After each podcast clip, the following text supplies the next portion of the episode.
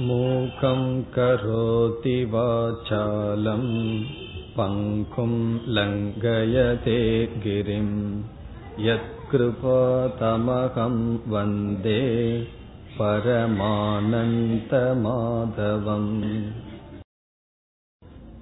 இன்று நாம் நான்காவது அத்தியாயத்திற்குள் செல்ல இருக்கின்றோம்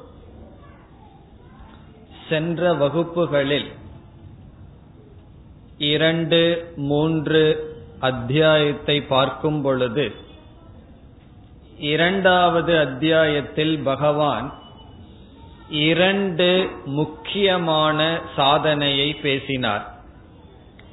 ஒன்று ஞான யோகம் என்கின்ற சாதனை. இரண்டாவதாக கர்மயோகம் என்கின்ற சாதனை. ஞான யோகம் என்ற தலைப்பில் ஆத்ம தத்துவத்தை பகவான் விளக்கினார் இரண்டாவது அத்தியாயத்தில் ஆரம்பத்தில். பிறகு இந்த ஆத்ம தத்துவமானது நம்முடைய மனதில் புரிய வேண்டும் என்றால் அந்த அறிவு ஏற்பட வேண்டும் என்றால் மனம் தகுதியை பெற்றிருக்க வேண்டும் அந்த தகுதியை கொடுப்பதற்காக இரண்டாவது அத்தியாயத்திலேயே கர்மயோகம் என்று என்ற தலைப்பில் பகவான் சில கருத்துக்களை சொன்னார். பிறகு மூன்றாவது அத்தியாயத்தில் கர்மயோகம் என்கின்ற தலைப்பானது விளக்கப்பட்டது. சென்ற இரண்டு வகுப்பில் கர்மயோகத்தை பற்றி நாம் விரிவாக பார்த்தோம். கர்மயோகம் என்றால் என்ன? நாம் செய்கின்ற செயல்களில் வைக்கின்ற சரியான பாவனை கடமைகளில் பற்றில்லாமல் செய்தல் பிறகு இன்பத்தை அனுபவிக்க நாம் செயல் செய்தாலும் இறைவனுடைய பிரசாதமாக அவைகளை ஏற்றுக்கொண்டு மற்றவர்களிடம் பகிர்ந்து அந்த இன்பத்தை அனுபவித்தல் என்றெல்லாம் பார்த்தோம். பிறகு சிஷ்டாச்சாரக என்ற தலைப்பில் அர்ஜுனன் எனக்கு மன தூய்மை இருக்கின்றது என்று சொன்னாலும் மற்றவர்களை நல்வழிப்படுத்தும் பொருட்டு கர்மத்தில் இருக்க வேண்டும் என்று பகவான் கூறினார்.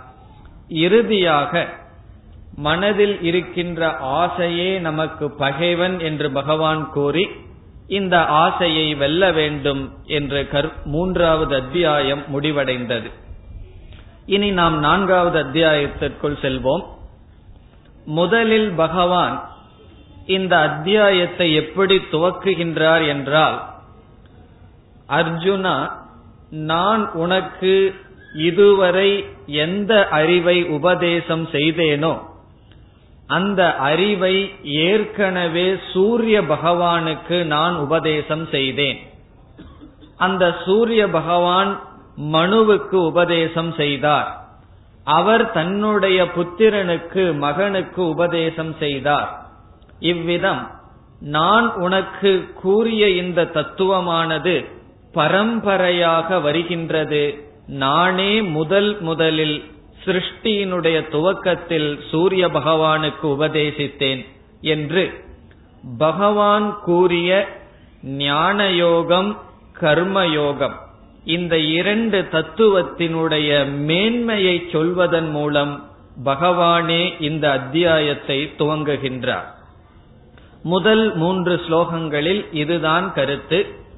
அகம் இமம் விவஸ்வதே யோகம் புரோக்தவானகம் அவ்யயம் அவ்யயம் என்றால் இந்த அழியாத இந்த ஞானத்தை அதாவது கர்மயோகம் ஞானயோகம் என்கின்ற இந்த அறிவை நான் விவஸ்வானுக்கு சொன்னேன். அந்த விவஸ்வான் மனுவுக்கு சொன்னார் மனு என்பவர் இக்ஷ்வாகு என்பவருக்கு சொன்னார் ஏவம் பரம்பரா பிராப்தம் இமம் ராஜர்ஷயோ விதுகு. இவ்விதம் பரம்பரையாக வந்து கொண்டிருக்கின்ற இந்த ஞானத்தில் ராஜ ரிஷிகளெல்லாம் அறிந்து வந்தார்கள் என்று பகவான் உபதேசித்த இந்த அறிவினுடைய மேன்மையுடன் இந்த நான்காவது அத்தியாயம் துவங்குகின்றது. ராஜ ரிஷி என்றால் யார் ராஜாவாகவும் இருந்து கொண்டு இந்த ஞானத்துடனும் இருக்கிறார்களோ அவர்கள் ராஜ ரிஷி என்று சொல்லப்படும். விஸ்வாமித்தர் கத்திரிய பரம்பரையில் வந்தார். பிறகு இந்த ஞானத்தை அடைந்தார். அவர் சந்நியாச ஆசிரமத்திற்கு வந்து விட்டார். ஆனால் ஜனகர் முதலியவர்கள் ராஜாவாகவும் இந்த ஞானத்துடனும் இருந்தார்கள். இந்த ராஜ ரிஷிகள் எல்லாம் கூட இந்த அறிவுடன் இருந்தார்கள் என்று பகவான் கூறி பிறகு என்ன சொல்கின்றார்? சக காலேன மகதா காலேன நஷ்டக.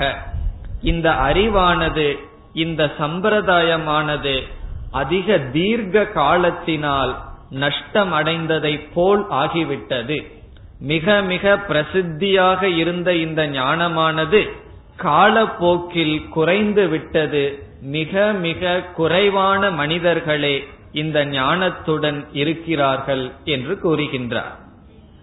அதற்கு சங்கரர் விளக்கம் சொல்லும் பொழுது ஏன் இந்த அறிவானது குறைந்து விட்டது மனிதர்களிடம் என்றால் இந்திரியத்திற்கு உரிய விஷயங்கள் அதிகம் ஆக ஆக நம்மளுடைய கண் காது முதலியவைகள் எப்பொழுதுமே வெளி விஷயத்தில் இருந்து வர வர மக்களினுடைய கவனமானது சிதறடைந்து விட்டது. ஆகவே இந்த ஞானத்தை அடைபவர்கள் இதை பின்பற்றுபவர்கள் மிக குறைவானவர்கள் என்று சொல்கின்றார். ஆகவே அந்த காலத்திலேயே இந்த அறிவை பின்பற்றுவதற்கான தடைகள் இந்திரிய விஷயங்கள் அதிகமாகிவிட்டது என்று சொல்லப்படுகிறது. பிறகு பகவான் சொல்கின்றார் நீ என்னுடைய பக்தனாகவும் எனக்கு மிக மிக வேண்டியவனாக இருக்கின்ற காரணத்தினால் அந்த உத்தமமான இனியொரு சொல் சொல்றார் ரகசியமான மேலான அறிவை நான் இப்பொழுது உனக்கு உபதேசம் செய்கின்றேன் என்று பகவான் தான் கூறிய உபதேசத்தினுடைய மேன்மையுடன் இந்த அத்தியாயத்தை துவங்குகின்றார். இதை கேட்டவுடன் அர்ஜுனனுடைய மனதில் ஒரு சந்தேகம் வருகின்றது. ஆகவே அர்ஜுனன் அந்த கேள்வியை கேட்கின்றான்.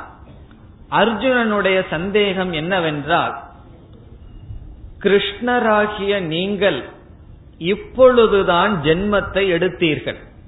உங்களுடைய ஜென்மத்தை நான் அறிவேன். இப்பொழுதுதான் இந்த யுகத்தில் என்னுடைய வயதுடனால் என்னுடைய வயதிற்கு சமமான நீங்கள் பிறப்பு என்பது இப்பொழுதுதான் எடுக்கப்பட்டது. அப்படி இருக்கும் பொழுது நீங்கள் எப்படி சூரிய பகவானுக்கு உபதேசித்திருக்க முடியும்? அவர் சிருஷ்டியினுடைய துவக்கத்தில் பிறந்தவர். நீங்களோ இப்பொழுது பிறந்தீர்கள். அப்படி இருக்கும் பொழுது நீங்கள் எப்படி சூரிய பகவானுக்கு உபதேசிக்க முடியும்? ஆகவே எனக்கு இந்த சந்தேகத்தை நீக்க வேண்டும் என்று கேட்கின்றார். இந்த இடத்தில் அர்ஜுனன் பகவானுடைய சொல்லில் ஒரு சிரத்தை வைக்கின்றான் நீங்கள் சொல்வதை நான் ஏற்றுக்கொள்ள மாட்டேன். அல்லது நீங்கள் பொய் சொல்கிறீர்கள் என்று கேள்வி கேட்கவில்லை. நீங்கள் சொல்வது எனக்கு புரியவில்லை. உங்களுடைய சொல்லை நான் எப்படி சரியாக புரிந்து கொள்ள முடியும்? காரணம் உங்களுடைய பிறப்போ பிறகு வருகின்றது. விவஸ்வானுடைய பிறப்போ மிக முன்னத முன்னதமாக இருக்கின்றது. அப்படி இருக்கும் பொழுது நீங்கள் எப்படி உபதேசம் செய்தீர்கள் என்று நான் எப்படி புரிந்து கொள்வது? என்பது அர்ஜுனனுடைய கேள்வி. அதற்கு பகவான் பதில் சொல்கின்றார் பகூனிமே வியதீதானி ஜென்மானி தவச்சார்ஜுன இந்த கேள்விக்கு பகவான் பதில் கூறுகின்றார் அர்ஜுனா உனக்கும் எனக்கும் பல ஜென்மங்கள் கடந்து விட்டன. தானி அகம் வேத அவைகளை நான் அறிவேன். நத்துவம் வேத பரந்தப. அவைகளை நீ அறிய மாட்டாய் என்று பதில் சொல்கின்றார். அதாவது உனக்கும் எனக்கும் பல ஜென்மங்கள் கடந்து விட்டது. நான் முன் எடுத்த ஜென்மத்தில் அவ்விதம் அவர்களுக்கு உபதேசம் செய்தேன். உனக்கும் பல ஜென்மங்கள் கடந்து விட்டது. ஜீவனாக இருக்கின்ற நீ அவைகளை அறிய மாட்டாய். ஈஸ்வரனான நான் அவைகளை அறிவேன் என்று பகவான் கூறுகின்றார். பிறகு ஆறாவது ஸ்லோகத்திலிருந்துதான் பகவான் அவதாரத்தினுடைய தத்துவத்தை விளக்க வருகின்றார். அவதாரம் என்ற சொல் நாம் அனைவரும் கேள்விப்பட்டிருப்போம். அவதாரம் என்றால் ஈஸ்வரனுடைய பிறப்பு ஈஸ்வரனுடைய தோற்றம் அவதரதி மேலிருந்து கீழே வருதல் அவதாரம். அந்த தத்துவத்தை பகவான் விளக்க ஆரம்பிக்கின்றார். காரணம் இவ்விதம் அர்ஜுனன் பகவானிடம் கேட்பதற்கு பகவானை ஒரு அவதார புருஷன் என்று அர்ஜுனன் புரிந்து கொள்ளவில்லை. ஆகவே அவதாரத்தினுடைய தத்துவத்தை புரிந்து கொள்ளாத காரணத்தினால் அர்ஜுனன் இவ்விதம் கேள்வியை கேட்கின்றான். ஆகவே இப்பொழுது பகவானுடைய கடமை என்ன? அவதாரத்தினுடைய தத்துவத்தை எடுத்து விளக்குவதுதான் பகவானுடைய இப்பொழுது செய்ய வேண்டிய கருத்து அதை பகவான் கூறுகின்றார். ஆகவே முதலில் அவதாரம் என்றால் என்ன? அவதாரத்தினுடைய தத்துவம் என்ன என்று நாம் பார்த்துவிட்டு பிறகு இந்த ஸ்லோகங்களுக்குள் செல்வோம். அவதாரம் என்பது ஈஸ்வரனானவர் தானே விரும்பி ஒரு ஷரீரத்தை எடுத்துக்கொள்ளுதல் அது அவதாரம். எல்லா புராணங்களிலும் அவதாரத்தை பற்றி பேச்சு இருக்கும்.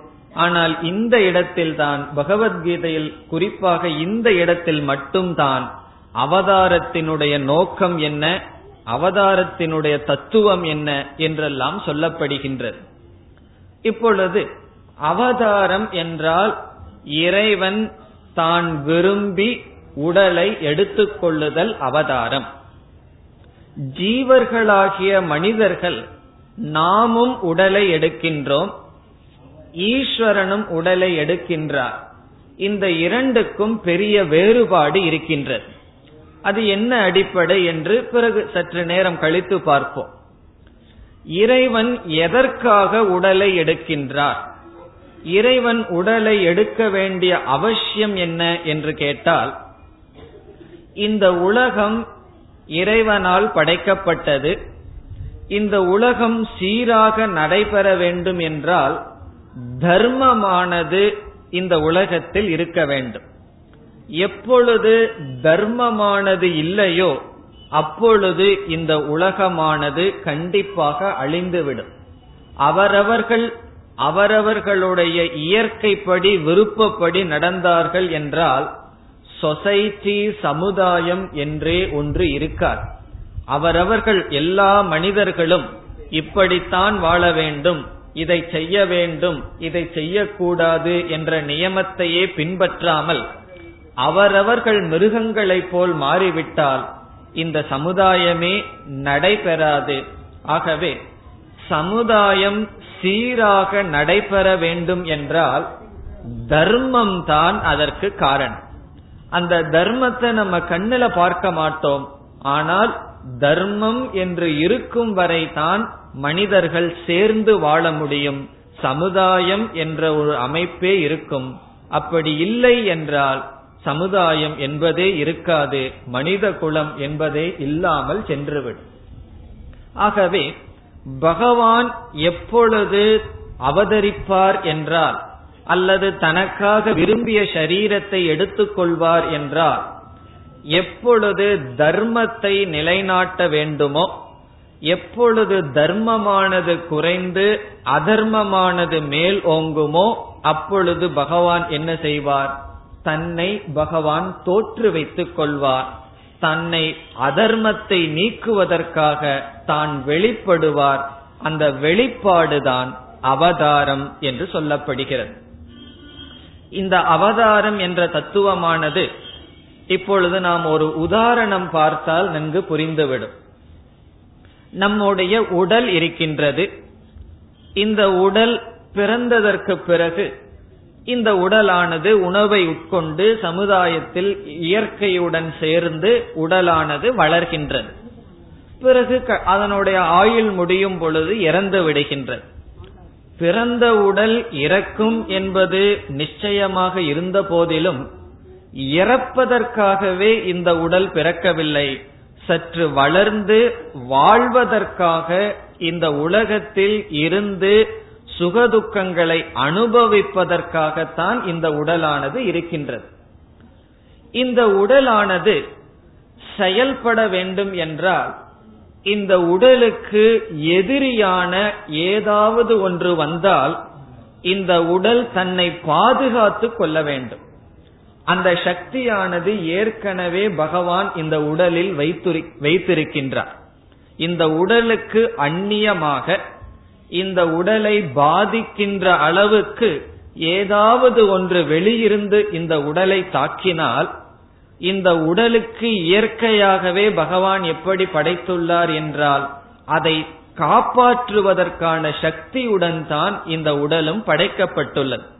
இப்பொழுது நாம் உதாரணம் பார்த்து வருகின்றோம் அவதாரத்தினுடைய தத்துவத்தை புரிந்து கொள்வதற்காக.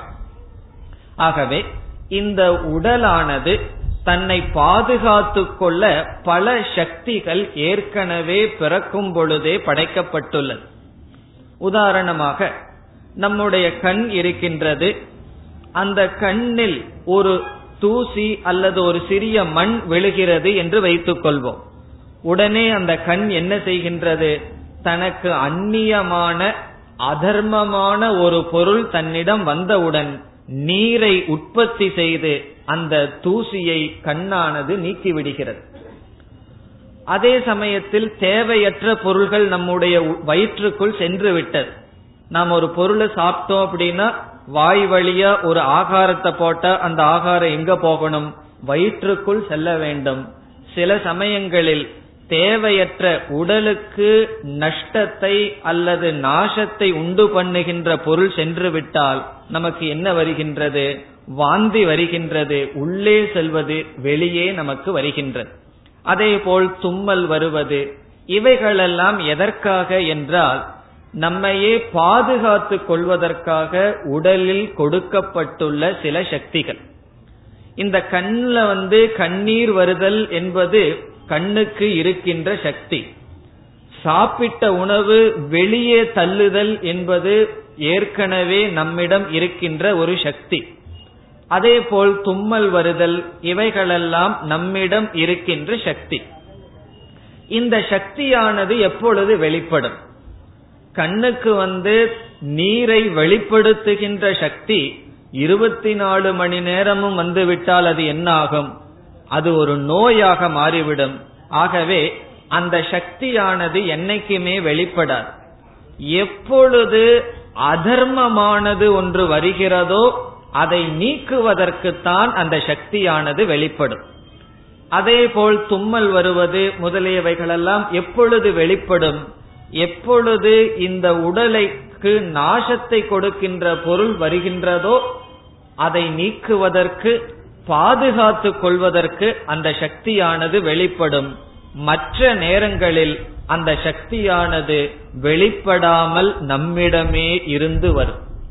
ஆகவே இந்த உடல் எப்படி படைக்கப்பட்டுள்ளது என்றால் இந்த உடல் சீராக நடைபெற வேண்டும் என்றால் வெளியிருந்து வருகின்ற சில அதர்மங்களை சில தாக்குதல்களை காப்பாற்றிக் கொள்வதற்காகவே இந்த உடலில் சில சக்திகள் இருக்கும். அந்த சக்தி எப்பொழுதும் வெளிப்படாது. எப்பொழுது தேவையோ அப்பொழுதுதான் அந்த சக்தியானது வெளிப்படும். இந்த கண்ணுல வந்து நீர் வருதல்ங்கிறது எப்பொழுதும் வெளிப்படாது. எப்பொழுது ஒரு தூசி வருகின்றதோ அப்பொழுது வெளிப்படும். மீதி நேரத்தில் அந்த சக்தியானது வெளித்தோற்றத்துக்கு வராமல் இருக்கும். இந்த உதாரணம் புரிந்துவிட்டால் இதே போல இந்த உலகமானது சீராக நடைபெற்று கொண்டே இருக்கும். எப்பொழுது அதர்மமானது மேலோங்குமோ அந்த மேலோங்குகின்ற அதர்மத்தை நீக்கினால்தான் இந்த உலகமானது தொடர்ந்து நடைபெறும். ஆகவே அந்த அதர்மத்தை நீக்குவதற்காக வெளிப்படுகின்ற சக்திக்குத்தான் அவதாரம் என்று பெயர். இப்ப அவதாரம் என்றால் எப்படி நம்முடைய உடலிலேயே நம்மை பாதுகாத்துக் கொள்வதற்காக சில சக்திகள் இருக்கின்றது எப்பொழுது இந்த உடலுக்கு அபாயம் வருகின்றதோ ஆபத்து வருகின்றதோ அப்பொழுது அந்த சக்தியானது வெளிப்பட்டு உடலை பாதுகாக்குமோ அந்த அபாயத்தை ஆபத்தை நீக்குமோ அதே போல பகவானுடைய உடல் இந்த அகில பிரபஞ்சம். நம்முடைய உடல் இந்த சின்ன உடல் இறைவனுடைய உடல் இந்த பகவானுடைய படைப்பே இறைவனுடைய படைப்பு பகவானுடைய பிரபஞ்சம் இது அவருடைய உடல். இந்த உலகமானது பிரபஞ்சமானது அவருடைய படைப்பானது சீராக நடைபெற வேண்டும் என்றால் தர்மத்துடன் இருக்க வேண்டும்.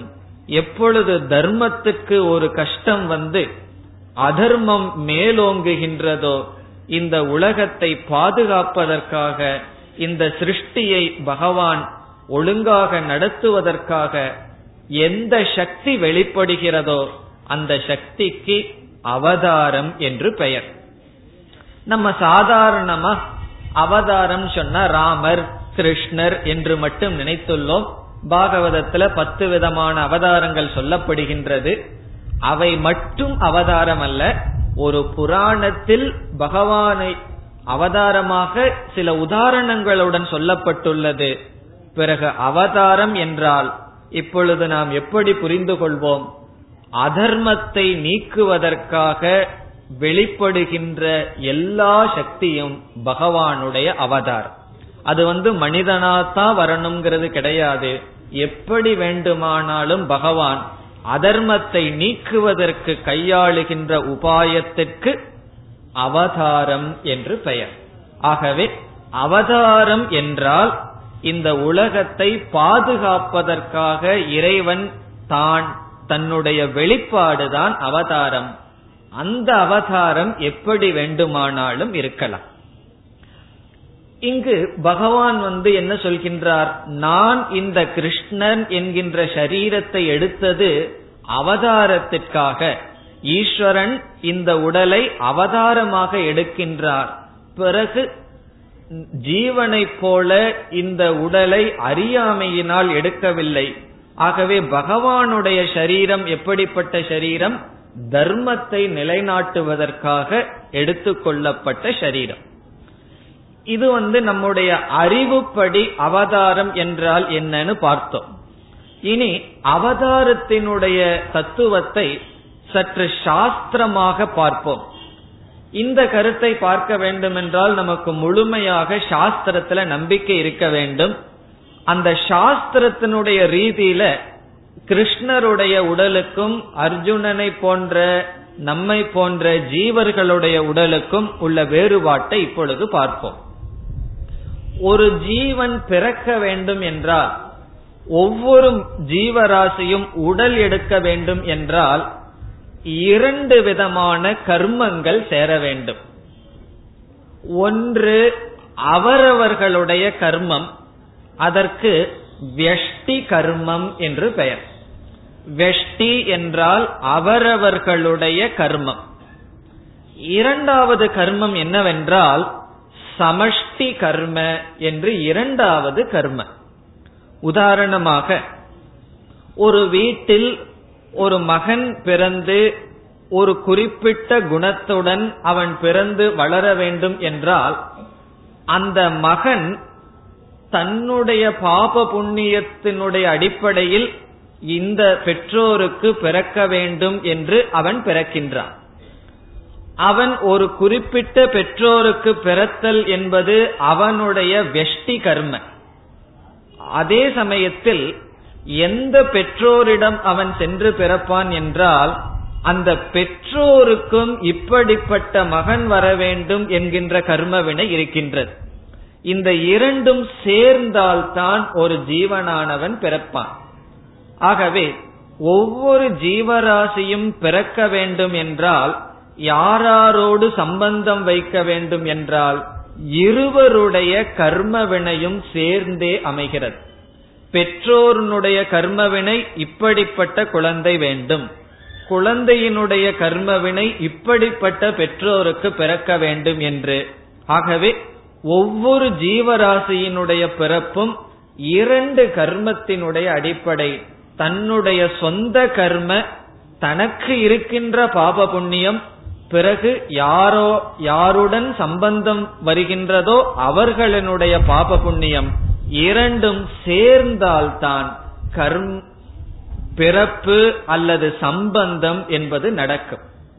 இப்ப நீங்கெல்லாம் இங்க வந்து படிக்கிறீர்கள் என்றால் நான் இங்கு உபதேசம் செய்கின்றேன் என்றால் இதுவும் ஒரு கர்ம வினை என்னுடைய கர்ம வினை உங்களுக்கு உபதேசம் செய்ய வேண்டும். உங்களுடைய கர்ம வினை என்னிடம் கேட்க வேண்டும். இந்த ரெண்டும் சேர்ந்தால்தான் ஒரு விவகாரம் சம்பந்தம் அல்லது ஒரு செயலானது நடக்கும். அதே போல வாழ்க்கையில யாராட யாரிடமெல்லாம் நாம் சம்பந்தம் வைக்கின்றோம் வைக்கின்றோமோ அது இருவருடைய கர்ம வினை அவருக்கு என்னை சந்திக்க வேண்டும் என்பது வினை.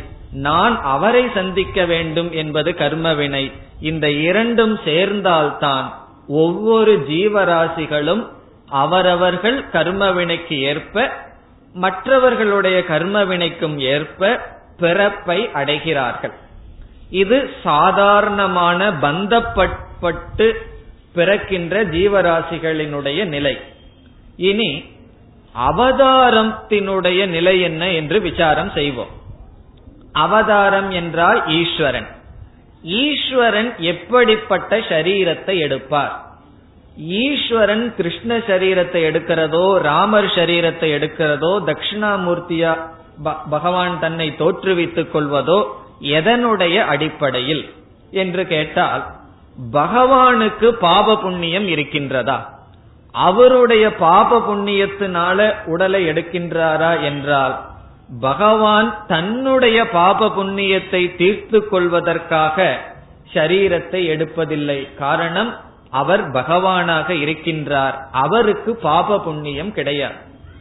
ஆகவே கர்ம வினை இல்லை என்றால் எதனுடைய அடிப்படையில் சரீரத்தை எடுப்பார் என்றால் அவதாரத்தினுடைய சரீரம் தன்னுடைய வெஷ்டி கர்மத்தினுடைய அடிப்படையில் தன்னுடைய பாப புண்ணியத்தின் அடிப்படையில் இல்லை. அவதாரத்தினுடைய சரீரம் சமஷ்டி பிராரப்தத்தினுடைய அடிப்படையில் வருகின்றது. அதாவது எந்த சரீரத்தை பகவான் எடுக்க வேண்டும் என்பது பகவானே தேர்ந்தெடுக்க முடியாது.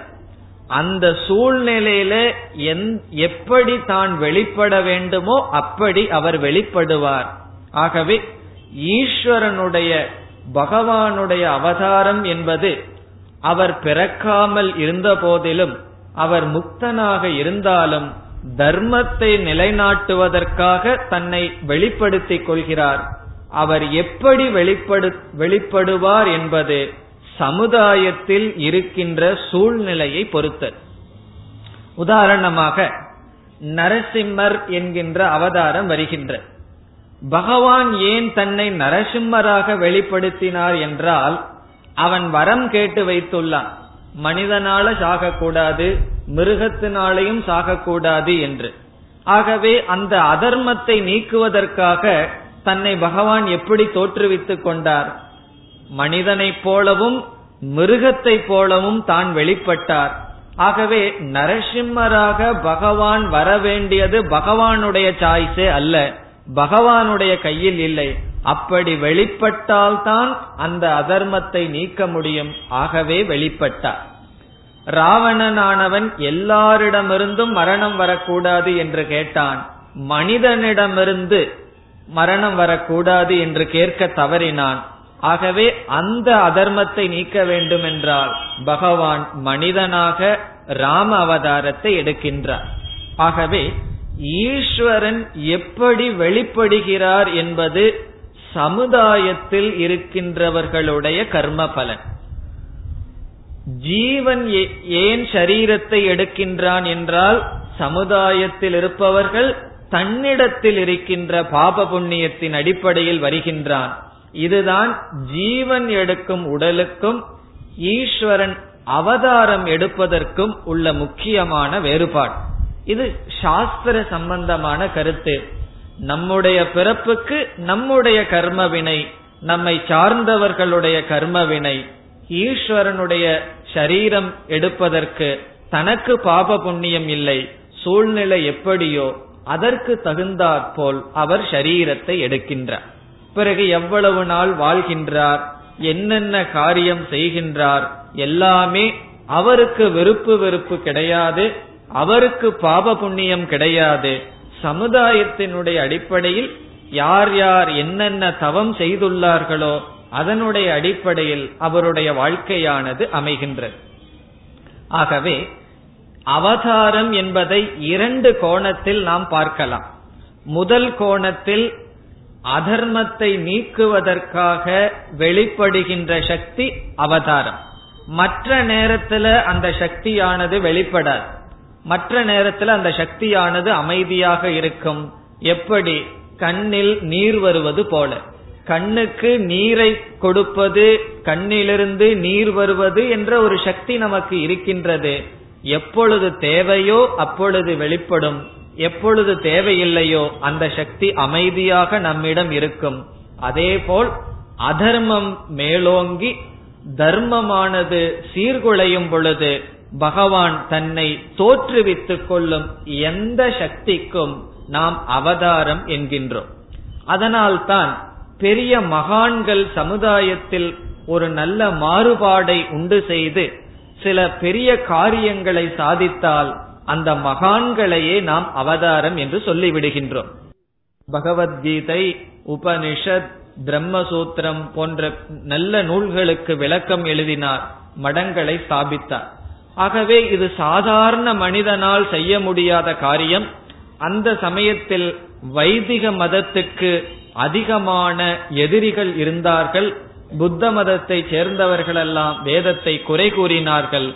ஆகவே வைதிக தர்மத்தை சங்கரர் நிலைநாட்டினார். ஆகவே நாம் என்ன சொல்கின்றோம்? ஒரு புகழ்ச்சிக்காக அவரை அவதாரம் என்கின்றோம். வியாசரை அவதாரம் என்கின்றோம். இவ்விதத்தில் பெரிய மகான்களை எல்லாம் நாம் அவதாரம் என்று சொல்வது உண்மையில் அவர்கள் அவதாரமா இல்லையா என்று நமக்கு தெரியாது. காரணம் என்ன? அவர்கள் அவர்களுடைய கர்மவினையின் உடன் சேர்ந்து வந்து செயல்பட்டார்களா? அல்லது சமுதாயத்தினுடைய கர்ம வினையினால் மட்டும் வந்தார்களா என்று நமக்கு தெரியாது. ஆகவே யார் அவதாரம் யார் அவதாரம் இல்லை என்ற விஷயத்தில் நமக்கு அறிவே கிடையாது. அதனால நம்ம தெளிவா புரிஞ்சுக்குவோம். ஒரு மகான் அவதாரமா இல்லையான்னு நமக்கு தெரியாது. ஆனால் அவர் ஒரு மகத்தான காரியத்தை செய்தால் அவதாரம் என்று நாம் கூறுவதில் தவறு கிடையாது. பிறகு அவதாரம் என்றால் இங்கு பகவான் சொல்கின்றார் அவதாரத்தினுடைய தத்துவத்தை அறிவுடன் தனக்கு பாப புண்ணியம் இல்லாமல் சமுதாயத்தினுடைய நன்மைக்காகவே தோன்றுவதுதான் அவதாரம். இப்பொழுது எப்படி பகவான் இதை சொல்கிறார் என்ற ஸ்லோகத்திற்குள் செல்வோம். ஆறாவது ஸ்லோகத்துல சொல்றார் அஜோபிசன் அவ்வயாத்மா தன்னை பற்றிய பகவான் விளக்குகின்றார். இந்த அவதாரத்தை பற்றிய தத்துவமானது வேறு எங்கும் விளக்கப்படவில்லை. நம்ம எல்லாம் புராணத்துல படிச்சா இப்படி எல்லாம் பகவான் அவதாரம் எடுத்தார்னு தான் படிப்போமே தவிர எதற்கு அவதாரம் எடுக்கிறார்? அவதாரம் எடுப்பதனுடைய நோக்கம் என்ன? அவதாரம் எடுப்பதற்கு என்ன காரணம்? இவைகளெல்லாம் வேறு எங்கும் கிடையாது. இங்குதான் பகவான் தெளிவாக குறிப்பிடுகின்றார். தன்னை பற்றி சொல்றார் அஜக அபி. அஜக என்றால் நான் பிறக்காதவனாக இருந்த போதிலும் அவ்வயாத்மா நான் அழியாத ஆத்மஸ்வரூபமாக இருந்த போதிலும் பூதானாம் ஈஸ்வரக அபிசன். எல்லா ஜீவராசிகளுக்கும் நான் ஈஸ்வரனாக இருக்கின்ற போதிலும் பிரகிருத்தின் சுவாம் இங்கு பிரகிருத்தின்னு பகவான் சொல்வது தன்னுடைய மாயை. என்னுடைய மாயையை சுவாம்னு சொல்ற இந்த மாயையானது என்னுடையது? சுவாம் பிரகிருத்தின் அதிஷ்டாய. என்னுடைய மாயையை எனக்கு கீழ் நான் வைத்து சம்பவாமி நான் வெளிப்படுகின்றேன். பவாமின்னு சொன்னா நான் வர்றேன். சம்பவாமி என்று சொன்னால் என்னையே நான் தோற்று வைத்துக் கொள்கின்றேன். எப்படி? ஆத்ம மாயையா? என்னுடைய மாயையின் துணை கொண்டு என்னையே நான் தோற்று வைத்துக் கொள்கின்றேன் என்று சொல்கின்றார். இந்த ஸ்லோகத்தில் தான் பகவான் அவதாரத்தினுடைய தத்துவத்தை சொல்கின்றார். ஜீவராசிகளெல்லாம் சரீரத்தை எடுக்கிறார்கள்.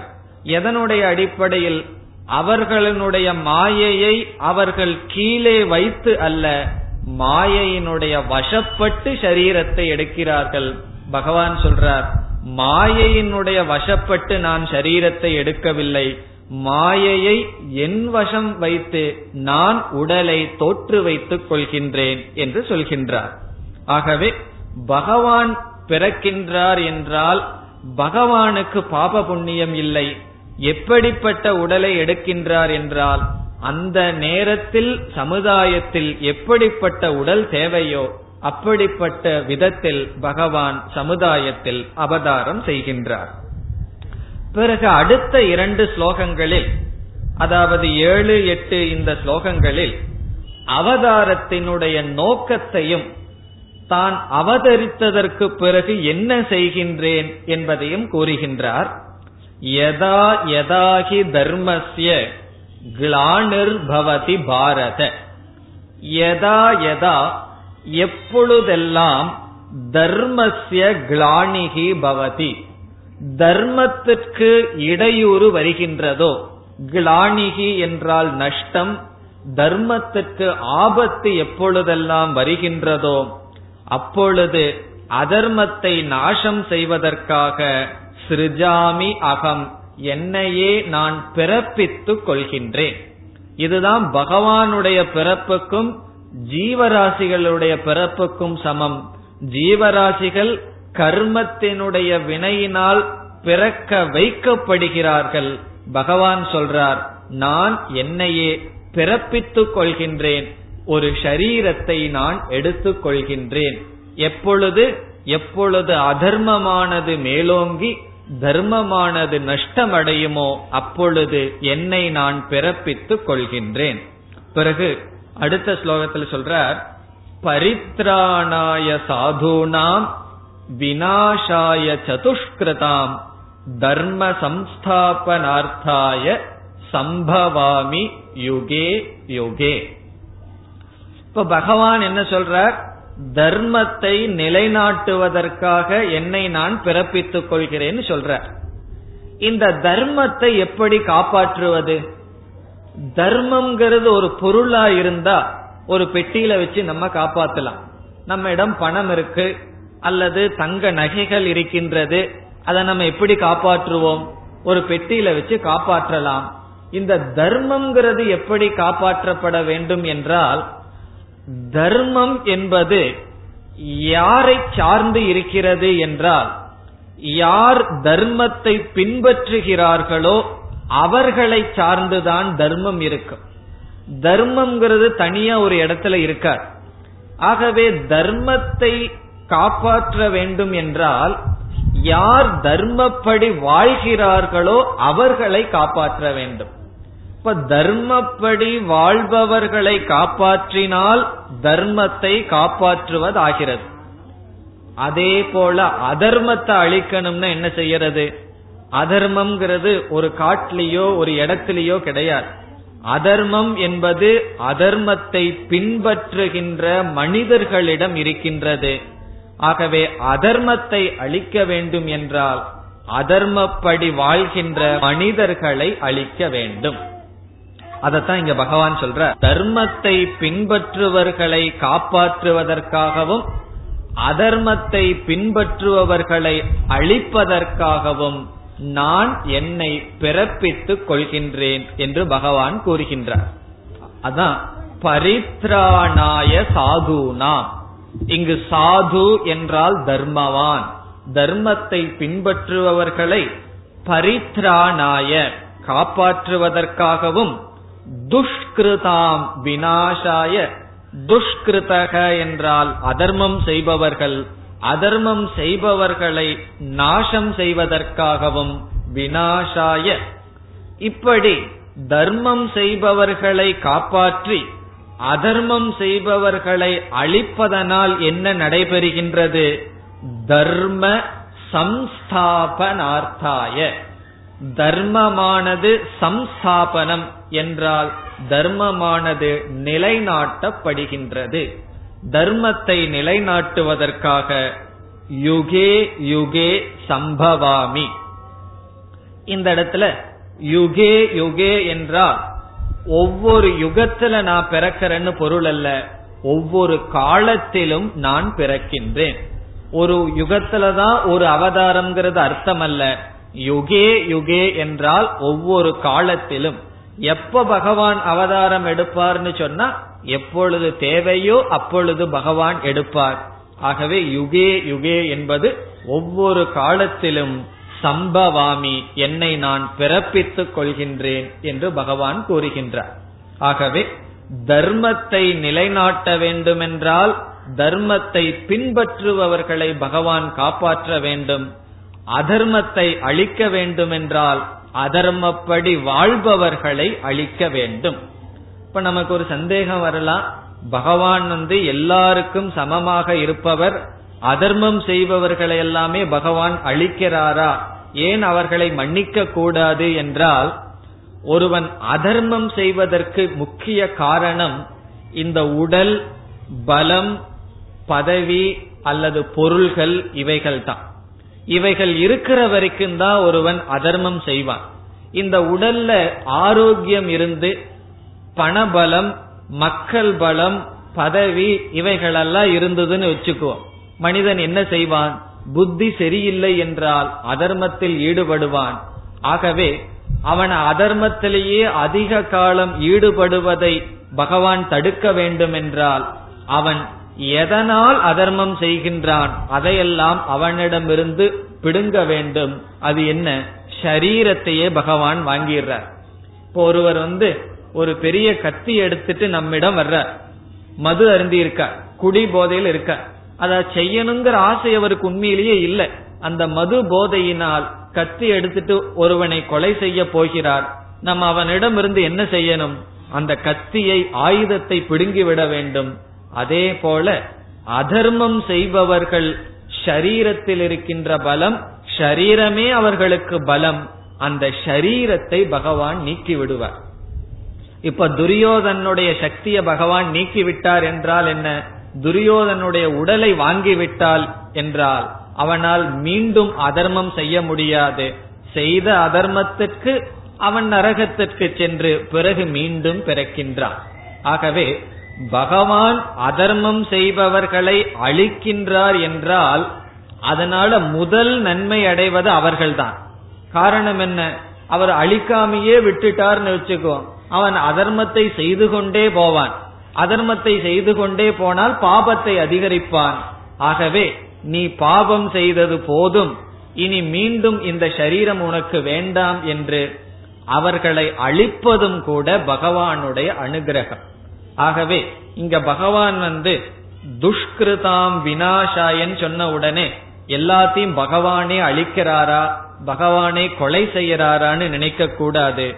அவர்களுடைய நன்மைக்காகவும் அது அவர்களுடைய நன்மை மட்டுமல்ல சமுதாயத்திற்கும் நன்மை மற்றவர்களுடைய நன்மைக்காகவும் அவர்களுடைய நன்மைக்காகவும் தவறாக வாழ்பவர்களை பகவான் கஷ்டத்திற்கு உள்ளாக்கி அல்லது மரணத்தை கொடுத்து அவர்களை நாசம் செய்து அதர்மத்தை நீக்குகின்றார் தர்மத்தை நிலைநாட்டுகின்றார்.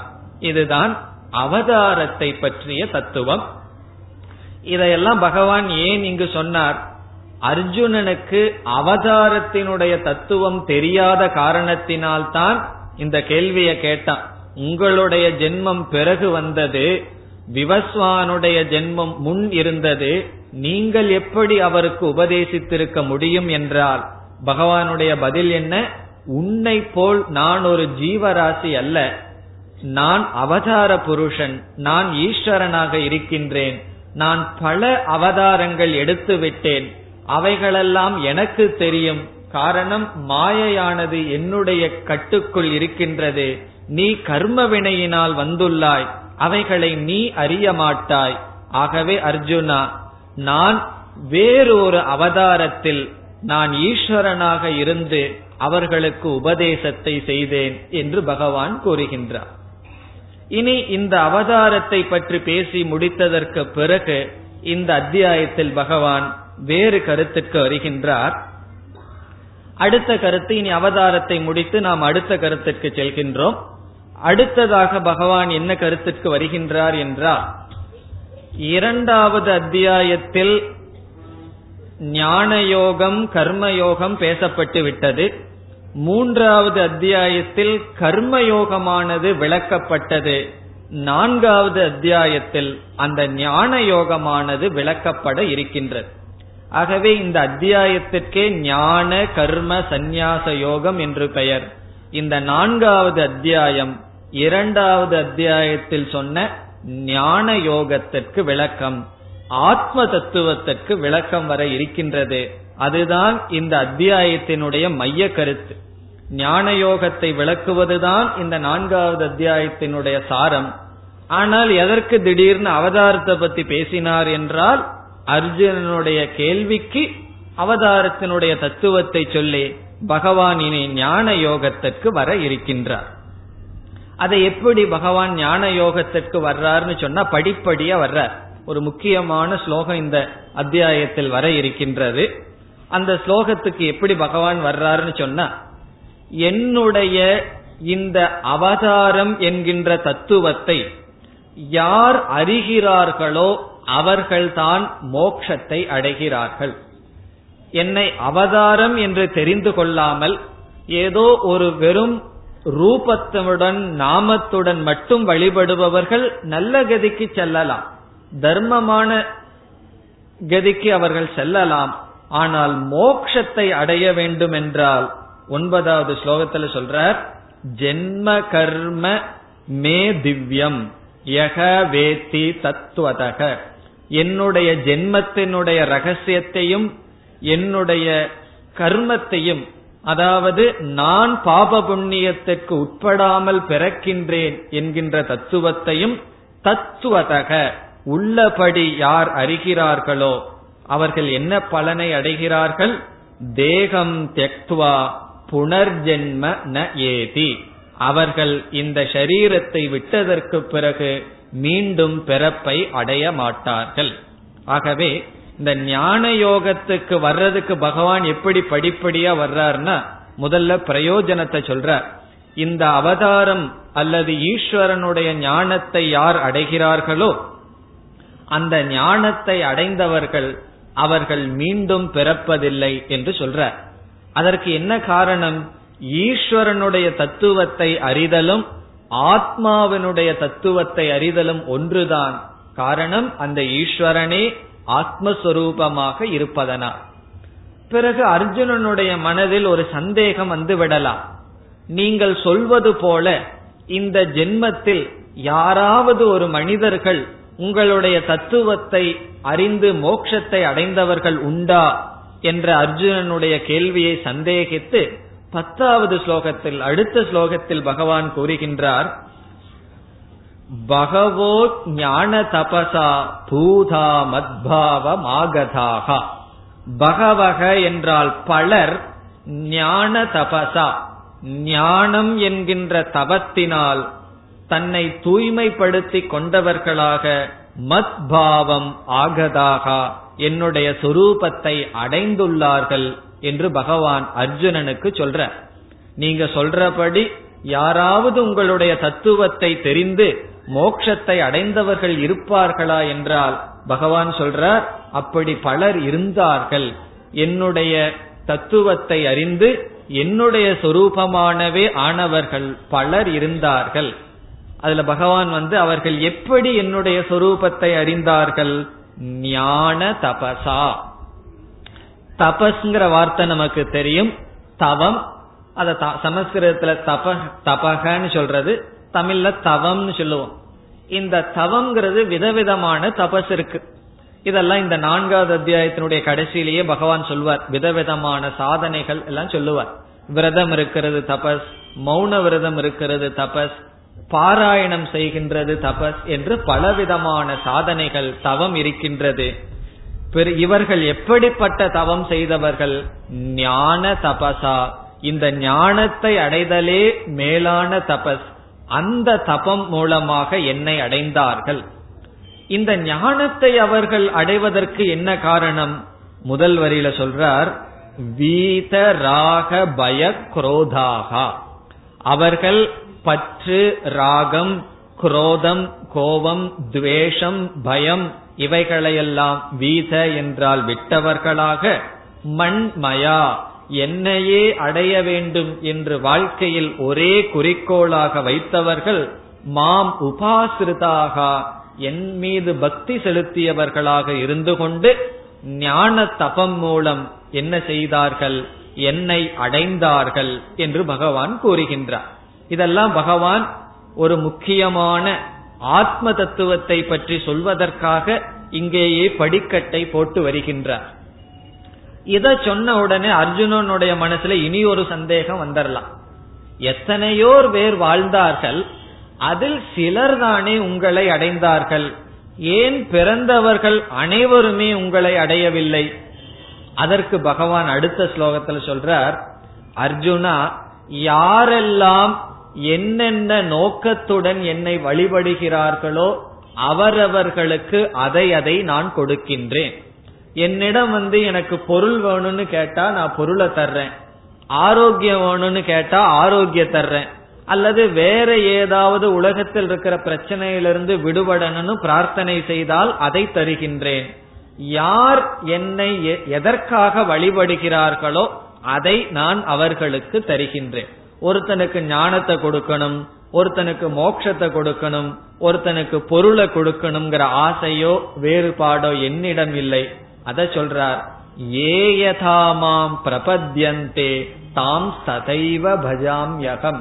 யார் என்னை என்ன நோக்குடன் வழிபடுகிறார்களோ அவர்களுக்கு நான் அதை தருகின்றேன். ஒருவர் கோயில்ல போய் எனக்கு பணம் வேணும் அதுக்காக நான் உன்னை பூஜை செய்யறேன்னா பகவான் பணத்தை கொடுப்பார். அந்த ஸ்ரத்தையுடன் கேட்டால் ஒருவன் பதவி வேணும்னு கேட்டா பகவான் பதவியை கொடுக்கிறார். ஒருவன் எனக்கு இவைகள் எல்லாம் வேண்டாம் ஞானம் வேண்டும் வைராகியம் வேண்டும் நல்ல மனம் வேண்டும் என்று கேட்டால் பகவான் அதை அவர்களுக்கு கொடுக்கின்றார். இவ்விதம் பகவான் கூறி வந்த பகவான் இந்த சமுதாயத்தில் விதவிதமான தர்மங்கள் இருக்கின்றது அவைகளெல்லாம் என்னால் தான் படைக்கப்பட்டதுன்னு சொல்றார்.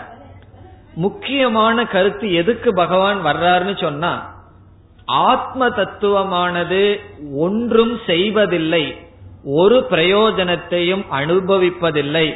அகர்த்தா அபோக்தாங்கிற கருத்துக்கு வர்றார். அந்த கருத்துக்கு வர்றதுக்கு முன்னாடி பகவான் என்ன சொல்றார்? அர்ஜுனா நான் தான் இந்த உலகத்தில் இருக்கின்ற நியதிகளை படைத்தேன். இப்ப இந்த பூமிக்கு வந்து ஈர்ப்பு சக்தி இருக்குன்னு சொன்னா அது பகவான் சொல்றார் அது நான் தான் அப்படி வைத்தேன். இந்த உலகம் இவ்விதம் இயங்குகிறது என்றால் அவைகள் அனைத்தும் என்னுடைய திட்டம் என்று பகவான் சொல்றார். அதற்கு ஒரு உதாரணமா என்ன சொல்றார்?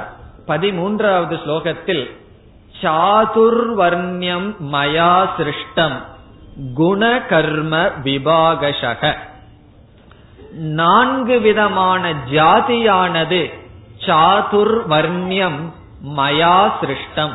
என்னால் படைக்கப்பட்டது என்று பகவான் கூறுகிறார். நான்கு விதமான மனிதர்கள் நான்கு விதமான பிரிவானது என்னால் செய்யப்பட்டது. அந்த நான்கு விதமான பிரிவு என்ன? பிராமண கஷத்திரிய வைஷ்ய சூத்ரன் என்கின்ற நான்கு விதமான மனிதர்கள் என்னால் படைக்கப்பட்டது. இந்த பிரிவை நான் தான் செய்தேன் என்று பகவான் சொல்றார். இப்ப நமக்கு வந்து இந்த காலத்துல ஜாதி மதம் எல்லாம் இருக்கக்கூடாதுன்னு சொல்றமே பகவான் வந்து நானே தான் நான்கு விதமான ஜாதிய படைச்சன் பிராமணன் கத்திரியன் வைஷ்யன் சூத்திரன் படைச்சன்னு பகவானே சொல்றாருன்னு சொன்னா இங்க ஒரு முக்கியமான வரி இருக்கு. எதனுடைய அடிப்படையில நான் மனிதர்களை இப்படி பார்க்கின்றேன்? பகவான் வந்து நான் ஒருவனை பிராமணன் ஒருவனை கத்திரியன் ஒருவனை வைஷ்யன் ஒருவனை சூத்ரன் என்று எதனுடைய அடிப்படையில் நான் பார்க்கின்றேன்? இது பகவானுடைய திருஷ்டி என்னவென்றால் குண கர்ம விபாகதக. குணத்தினுடைய அடிப்படையிலும் அவர்கள் மேற்கொள்கின்ற செயல்களினுடைய அடிப்படையிலும் நான் பிரித்தேன் என்று பகவான் சொல்றார். இப்ப நான்கு விதமான பிரிவானது மனிதர்களுக்குள் என்னால் ஏற்படுத்தப்பட்டது. எதனுடைய அடிப்படையில் நான் பிரிக்கின்றேன்? குணத்தினுடைய அடிப்படையில் அவர்கள் செய்கின்ற செயல்களினுடைய அடிப்படையில் நான் பிரிக்கின்றேன் என்று பகவான் சொல்றார். இந்த இடத்திலேயோ கீதையிலேயோ எந்த இடத்திலும் பிறப்பினுடைய அடிப்படையில் பிராமணன் கத்திரியன் வைசியன் சூத்ரன் என்று சொல்வதில்லை. சமுதாயத்திற்குள் அவ்விதத்தில் புரிந்து வந்தாலும் சாஸ்திரத்தினுடைய திருஷ்டி ஒருவன் பிராமணன் என்றால் யார்?